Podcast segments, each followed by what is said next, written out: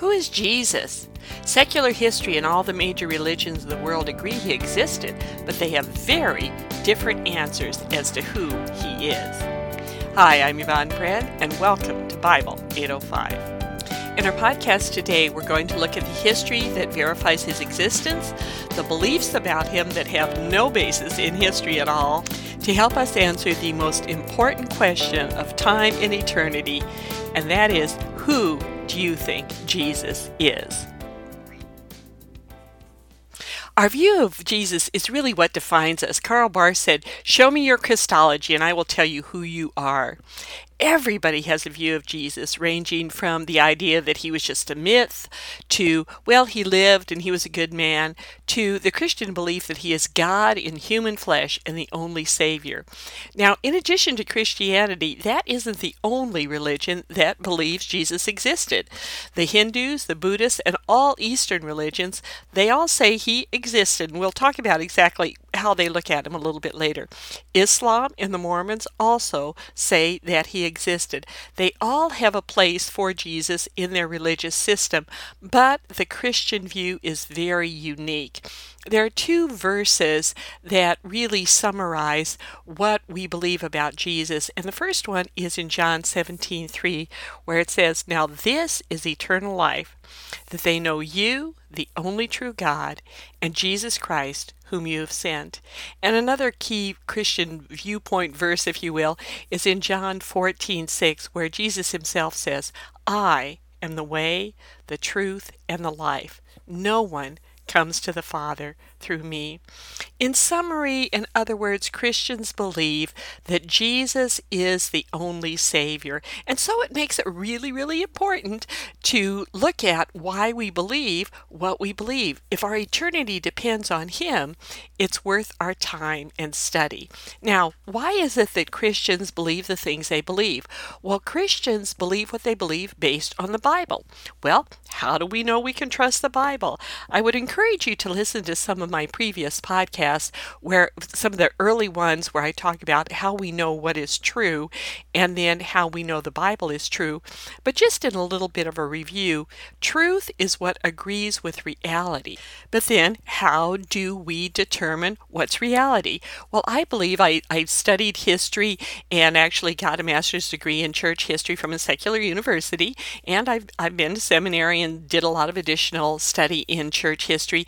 And I do believe from that study that history is a very good way to determine what's true, especially what's true in the past. We can't actually go back there, but with archaeology, with coins, with artifacts, with the writings that different people did, we have a pretty good idea of what actually happened.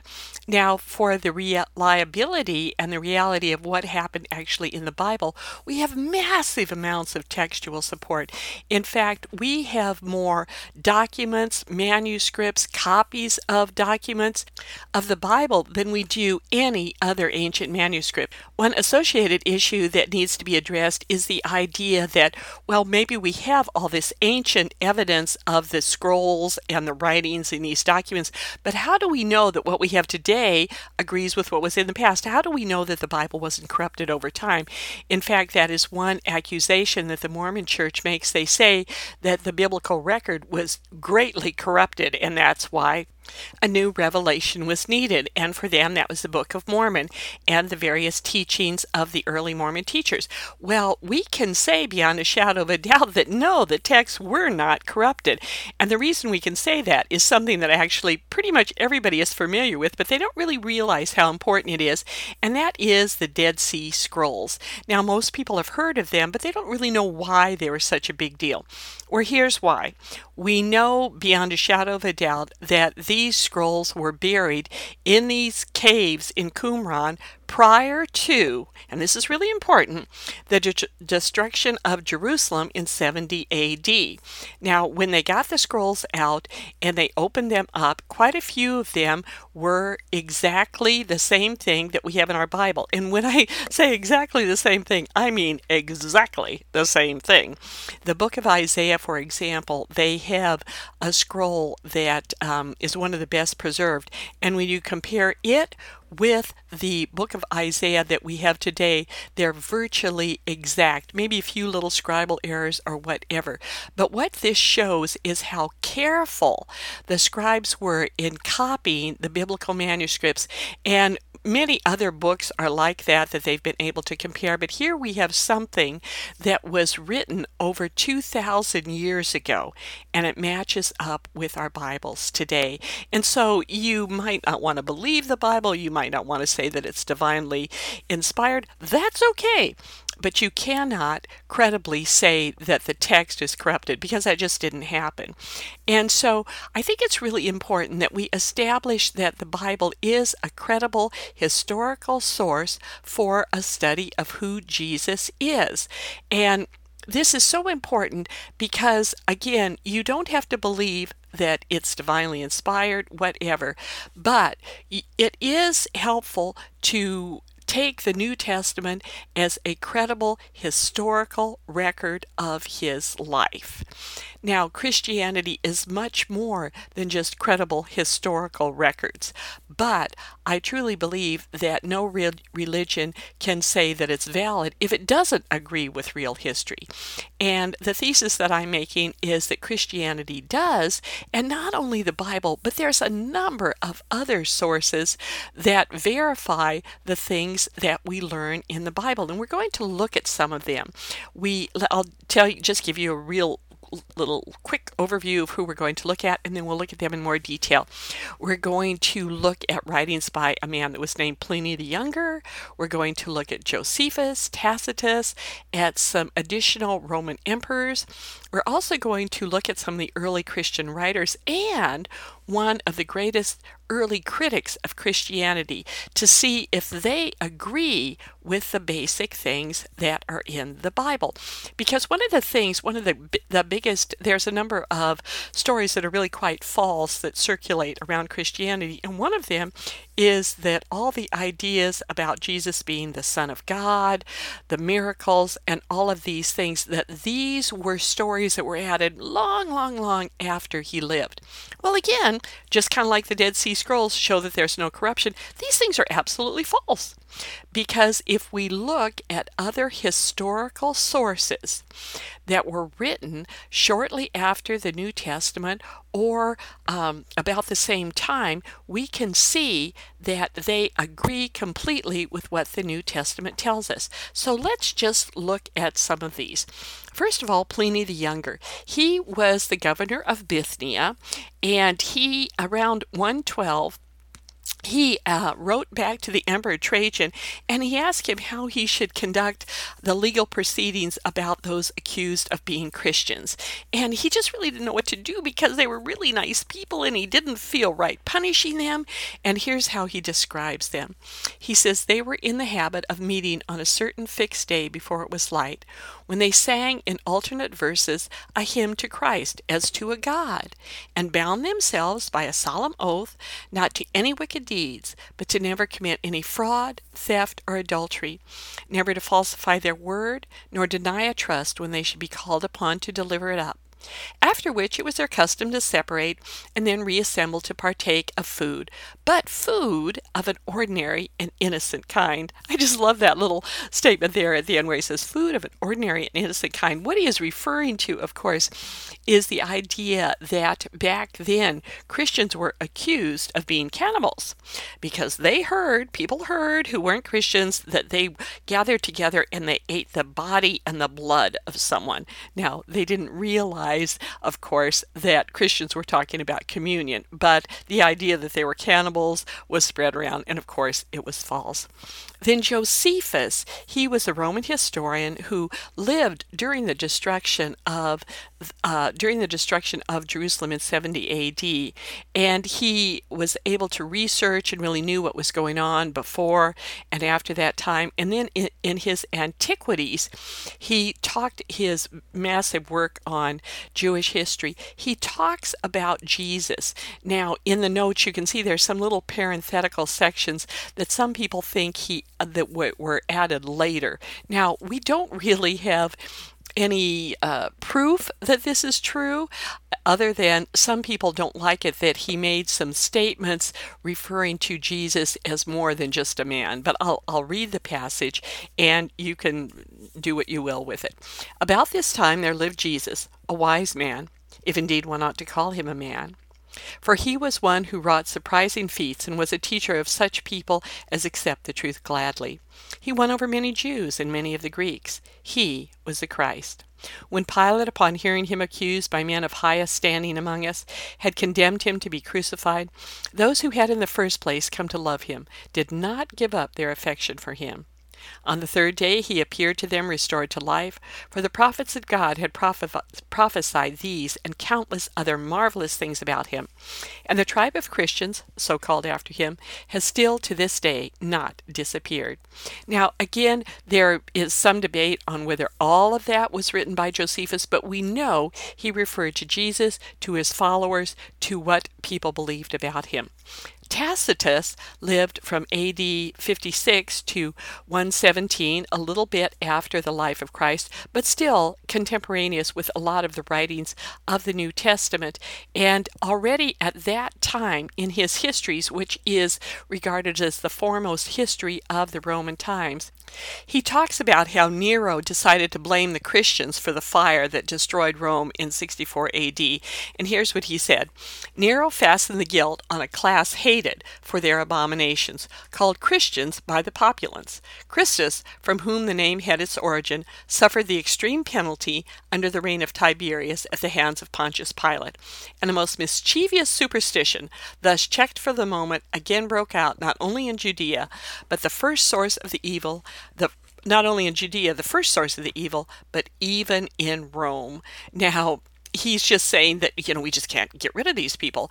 And by the way the persecution that broke out after nero's accusations that was the one that both peter and paul were martyred during.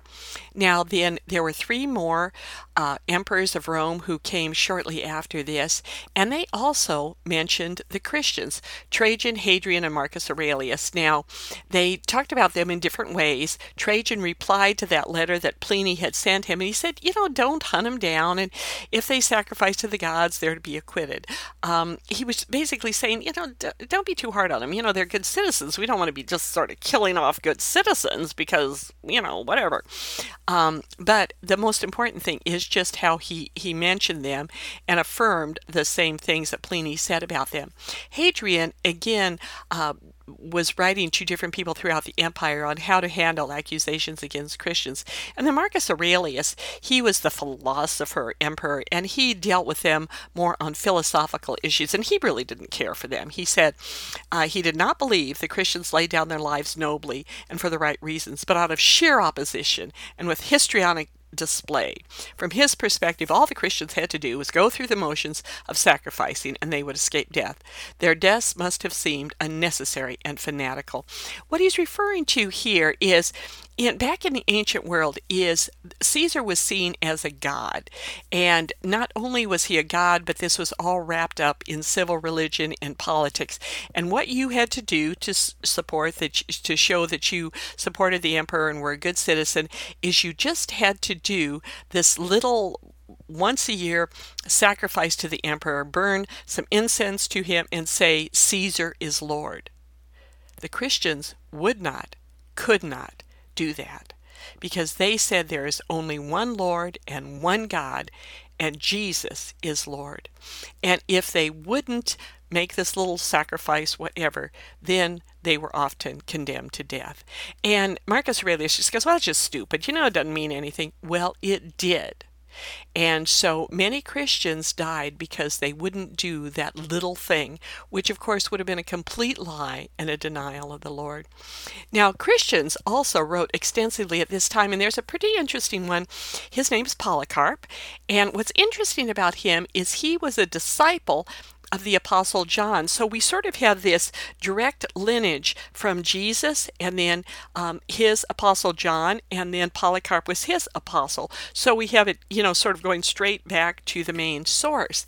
And his ideas, they, um, Uh, this really shows that the idea that Jesus was God was not some later development. He, in his letter to the Philippian church that continued from the time of Paul, he affirms early Christian beliefs. And here's what he says He says, I've greatly rejoiced with you in our Lord Jesus Christ, because you follow the example of true love as displayed by God, and have accompanied, as became you, those who are bound in chains, the fitting ornament of the saints, and which are indeed the diadems of the true elect of God and our Lord. And because of the strong root of your faith, spoken of in days long gone by, endureth even until now, and bringeth forth fruit to our Lord Jesus Christ who for our sins suffered unto death, but whom God has raised from the dead, having loosed the bands of the, the bands of the grave. But may the God and Father of our Lord Jesus Christ, and Jesus Christ himself, who is the Son of God, and our everlasting high priest, build you up in faith and truth, and in all meekness, gentleness, patience, long suffering, forbearance, and purity. And you see here again, very early on, he is testifying and in this direct line of belief to the belief that Jesus was Lord, he suffered, he rose from the dead, and he is God. Uh, early on to the epistle of Ignatius, and this was to the church at Smyrna. He was actually writing to the church where Polycarp was a bishop. He wrote this in 108. He said, in very truth, res- with respect to our Lord Jesus Christ, that he was the Son of God, the firstborn of every creature, God the Word, the only begotten Son, and was the seed of David according to the flesh by the Virgin Mary, was baptized by John, and that all righteousness might be fulfilled by him, that he lived a life of holiness without sin, and was truly under Pontius Pilate and Herod the Tetrarch, nailed to the cross for us in his flesh. And so, again, you can see these early, early solid beliefs didn't change. This is the history. This is what happened. This is what all of the church leaders were reminding their congregations was the basis of their faith. And then we have a very interesting affirmation of what Christian beliefs were early on by a man named Celsus. Now, he was an enemy of the church. And he wrote something called The True Word, and it was an attack on Christianity, which Origen, one of the early church writers, has preserved for us in his work Contra Celsum and he is quoting the things that he said. And as far as we know, this was the first time an entire pagan work was devoted to attacking Christianity. Now, he knew a lot about Christianity. In fact, some have said more than any previous pagan writer. He was the first to refer to the founder of Christianity by his name, Jesus, instead of just Christ. He knew many details which Christians believed about the life of Jesus. He talked about his virgin birth, the visit of the Magi, the massacre of the innocents, his baptism by John, his disciples, his miracles, his betrayal, his crucifixion, his resurrection. But he just he just didn't like it. He reasoned that if they worshiped Jesus, they couldn't be true monotheists. And he understood that if he could discredit Jesus, he would discredit all of Christianity. He wrote that the virgin birth was made up and Jesus' real father was a Roman named Panthera. Now, he has no support for this, but it's interesting that that myth has carried down to even some of the sort of Christian conspiracy theories today. There were no reliable witnesses, he says, to the dove descending at Jesus' baptism, and that Jesus' miracles happened. He said that they, they happened, you know, there's so much evidence they happened, but he says it was just magic. And he dismissed the resurrection as, again, he said, you know, all these people say it happened, there's all this evidence for it, but it's just a hallucination. And it's very interesting that just in his disagreements of it, um, he really shows that this was the belief among Christians from very early, early days. He didn't agree, he didn't believe, but he said that's that's what they do, that's what they think, and they show that the core of the beliefs of the Christians were the same, were consistent with the biblical record from very early times.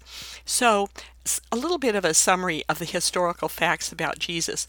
Based on repeated early witnesses about him whether secular, political, attacking him, Christian, whatever it is, all of these witnesses are unanimous on the core events of his life his good deeds, his miracles, his death, and appearances by him after his resurrection and of the huge change in the disciples. Now, whether you believe that the Bible is a divinely inspired book or not, you must give historical credible credit for the facts of his life.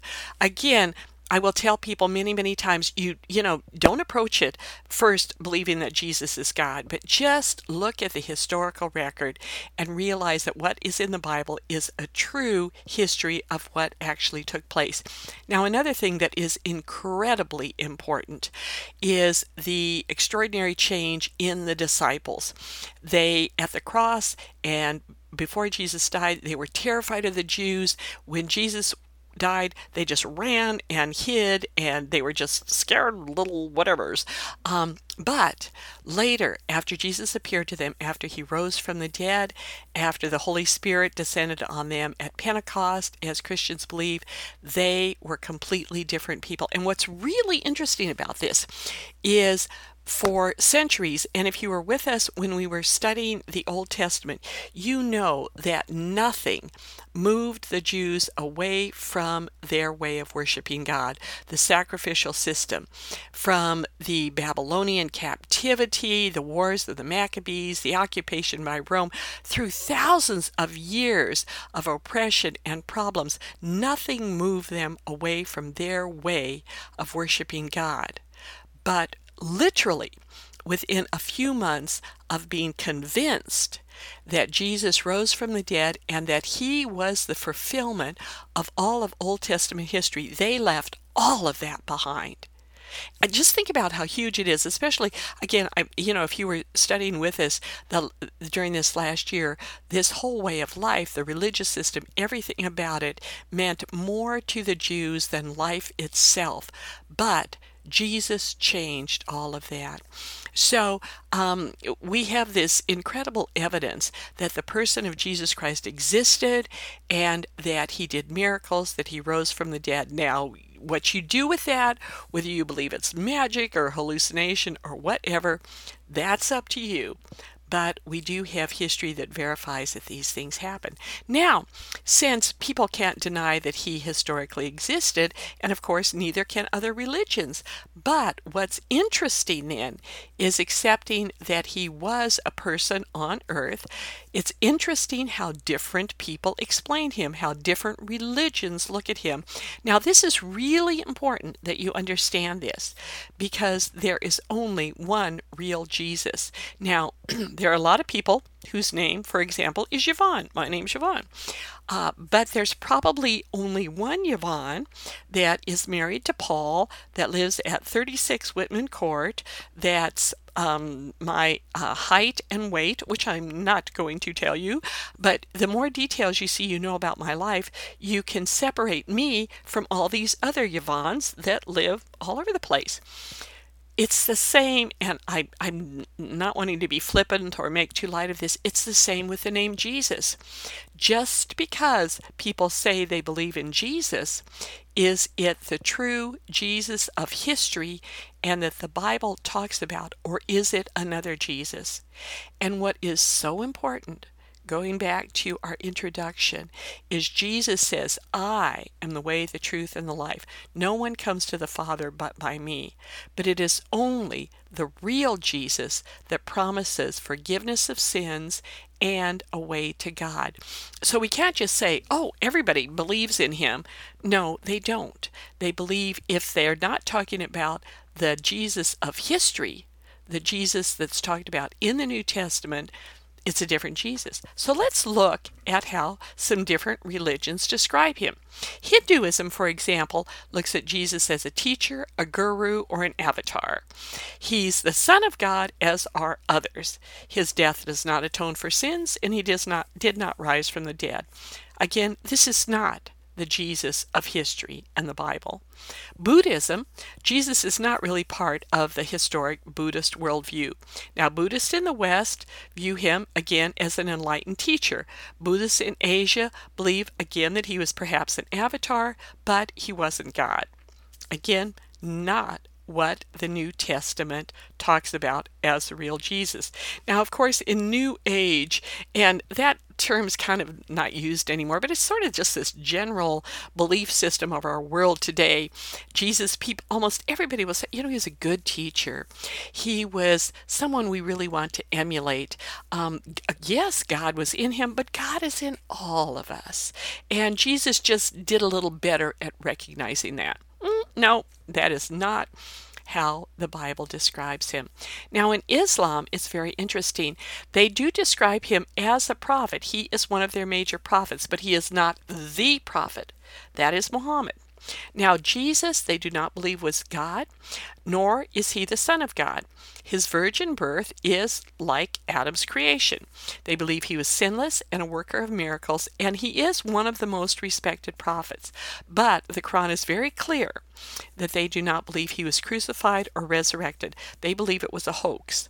But interestingly enough, they believe that Jesus, not Muhammad, will return to play a special role before the future judgment day, perhaps turning Christians to Islam. It's not really clear about that. Now, some historical comments on Islam. Mohammed, and, and this is important that, that you understand this because a lot of people think that um, Islam's a very old religion, and actually it, it isn't. Um, Muhammad lived from 570 to 632 AD. He lived uh, almost 600 years after the death of Christ. He was born into a very polytheistic culture. It was on sort of a trade route, and a lot of Jewish and Christian tradesmen would go through there. He was exposed to monotheism and Christianity, but not in depth. Also, as far as we know, he did not ever read the Bible, read any scriptures. He was illiterate, and he had really no historical basis for what he said about Jesus. Now, very respectfully, um, he did talk kindly about Jesus, but he is not talking about the real Jesus. And so we, we have to keep that in mind. In the Mormon church, uh, the, the way Joseph Smith describes Jesus is he says that he was the first spirit born to our heavenly parents, Jesus Christ. And you see, he does not make him an eternally existing part of the Trinity. He goes on to say the appointment of Jesus to be the Savior of the worlds was contested by one of the other sons of God. He was called Lucifer, son of the morning, haughty, ambitious, and covetous of power and glory.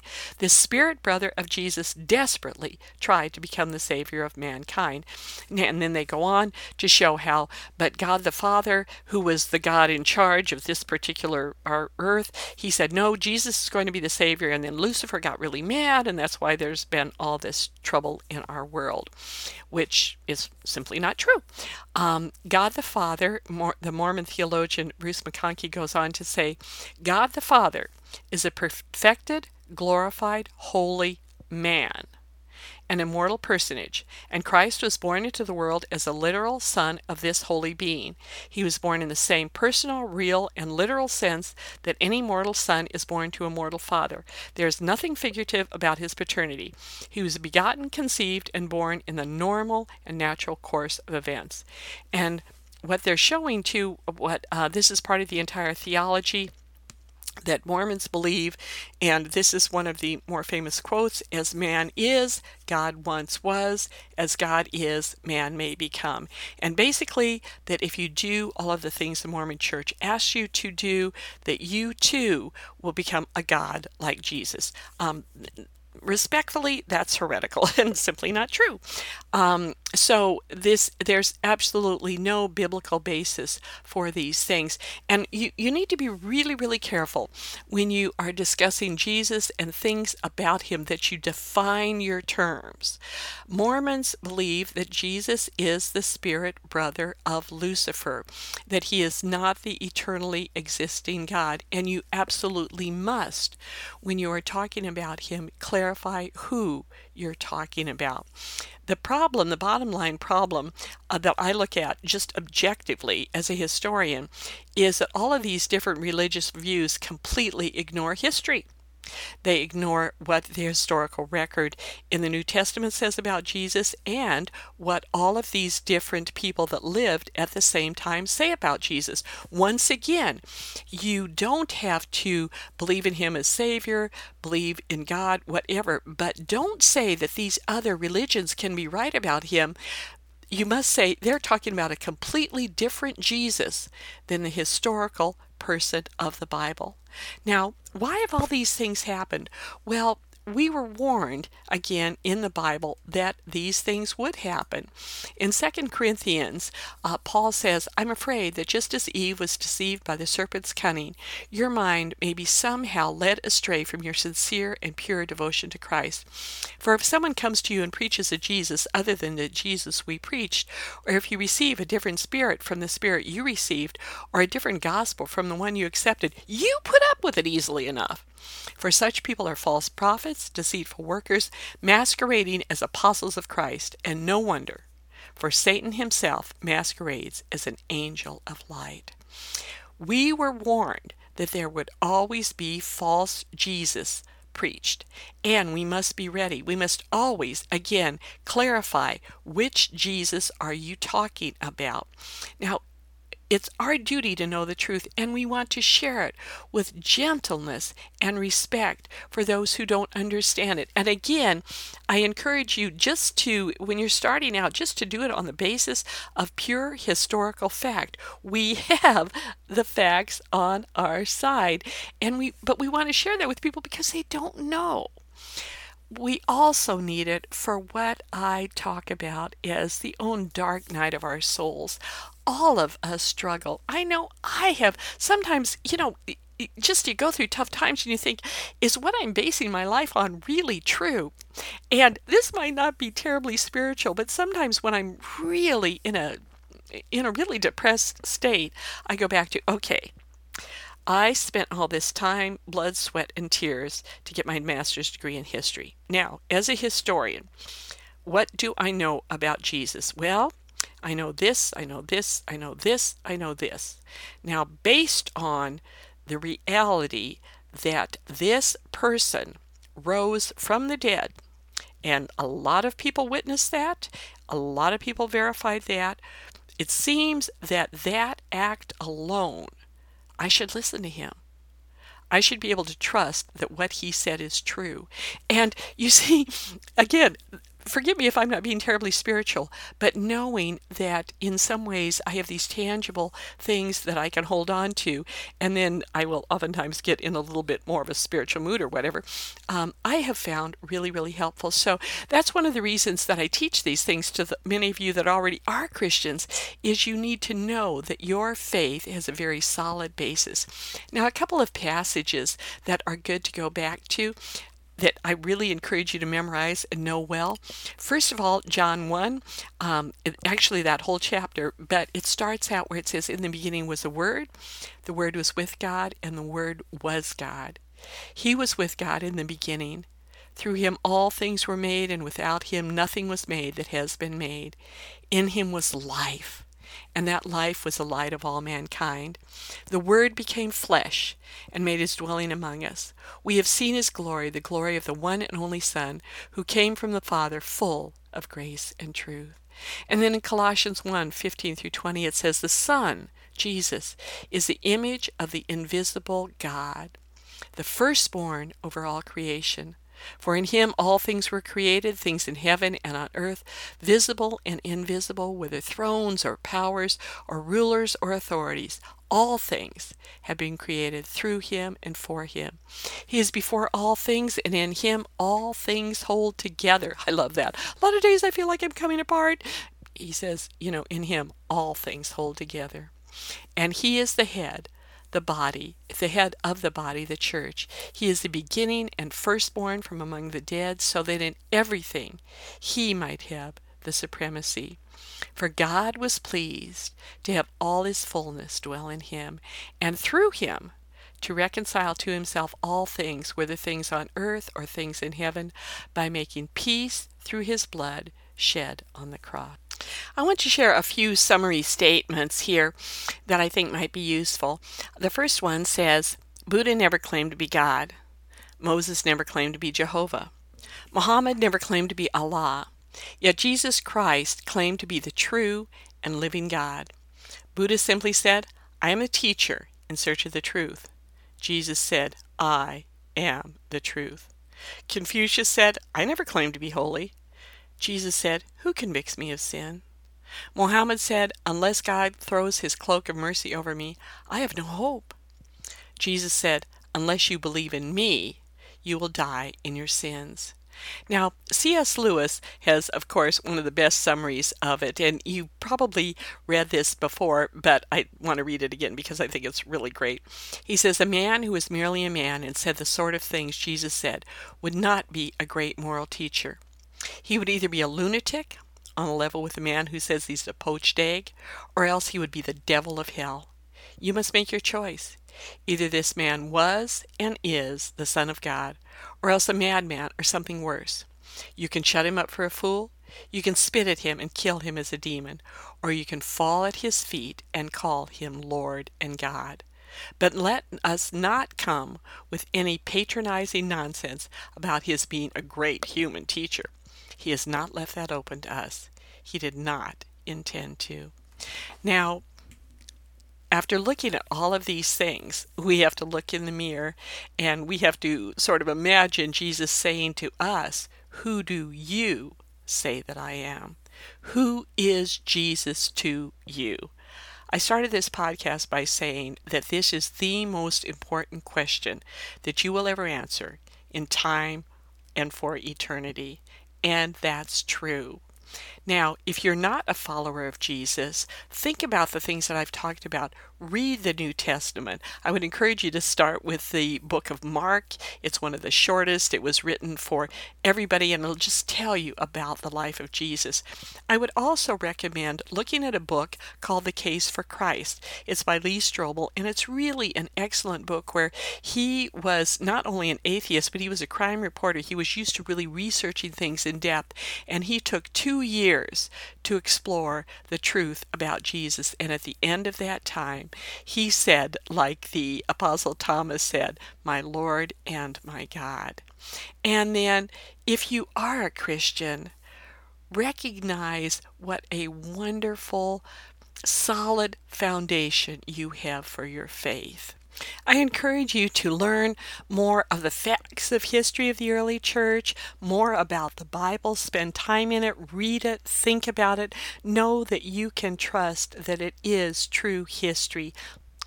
Learn what the Bible says about Jesus so that you can share it with others who don't know the real Jesus.